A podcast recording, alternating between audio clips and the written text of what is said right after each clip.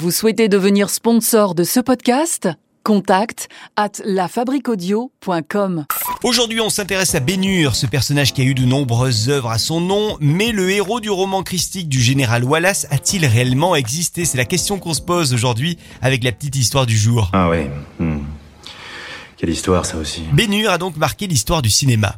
En 1907 est sorti euh, le premier court-métrage autour euh, de la figure de Bénur, réalisé par l'américain Sidney Olcott.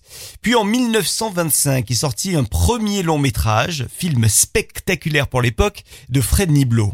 En 1959, Hollywood décide de remettre le couvert avec Bénur et cartonne donc avec une nouvelle histoire autour de ce personnage campé par, cette fois-ci, Charlton Heston. Charlton qui avait par le passé déjà donné hein, dans le registre biblique avec les dix commandements. Et bien là, euh, ce nouveau film fait de lui euh, un héros et euh, ça a été le film Bénur le plus mémorable puisque le film a raflé en 1960 11 Oscars. Rien que ça. Alors pour celles et ceux qui ont vu le film de 1960, il y a un moment très important dans ce film, c'est la fameuse course de chars. Pour cette scène, ils ont eu besoin de 5 mois de préparation, 78 jours de tournage, c'est énorme, et la course de chars a nécessité pour certains plans la présence de 15 000 figurants. L'acteur Charlton Heston avait confié à l'époque, je crois que c'est le seul film de ma carrière à la fin duquel je sentis non seulement mon énergie physique mais aussi mon énergie créative commencer à s'épuiser.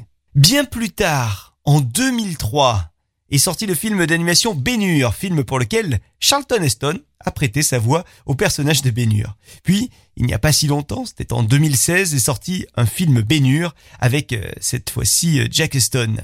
Alors dans ces films, il est donc question d'un certain Bénur, un prince juif qui, à l'époque de Jésus-Christ, était devenu le héros d'une course de chars. Mais avant d'être un film, Bénur a été un livre en 1880.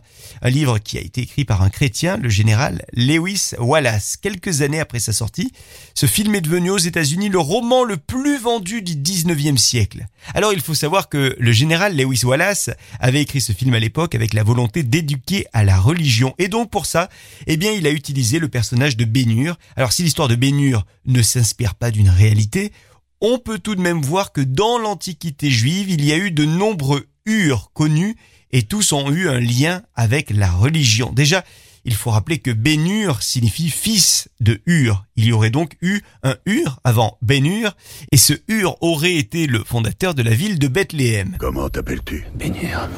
Alors la création littéraire de Wallace pour le personnage de Bénur, c'est plutôt inspiré d'une figure juive historique celle de Saul alias Saint Paul, et qui trouva la foi en Jésus-Christ sur le chemin de Damas.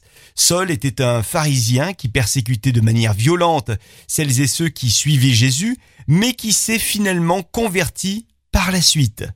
Bien que Paul se présente comme un apôtre du Christ, il ne faisait pas partie de ceux qu'on appelait les douze apôtres. Alors en fait, dans le livre des actes des apôtres, la conversion de Paul est détaillée. Cette conversion se serait déroulée au moment où Paul était en route vers Damas et aurait eu une apparition de Dieu. Mais a priori, ce baigneur-là n'a jamais fait de course de char avec 1500 figurants. Ça, c'est absolument impossible.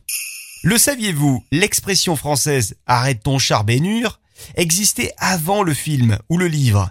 L'expression était connue sous la forme de arrête ton char, écrivait char au sens de charrier, donc avec deux R et un E à la fin, et cette expression aurait été modifiée dans le parler populaire après le succès du film, après donc 1960. Voilà pour les quelques détails que nous avions aujourd'hui euh, à vous communiquer concernant le personnage de Bénur. À très vite pour une autre petite histoire avec la Fabrique Audio. Vous souhaitez devenir sponsor de ce podcast?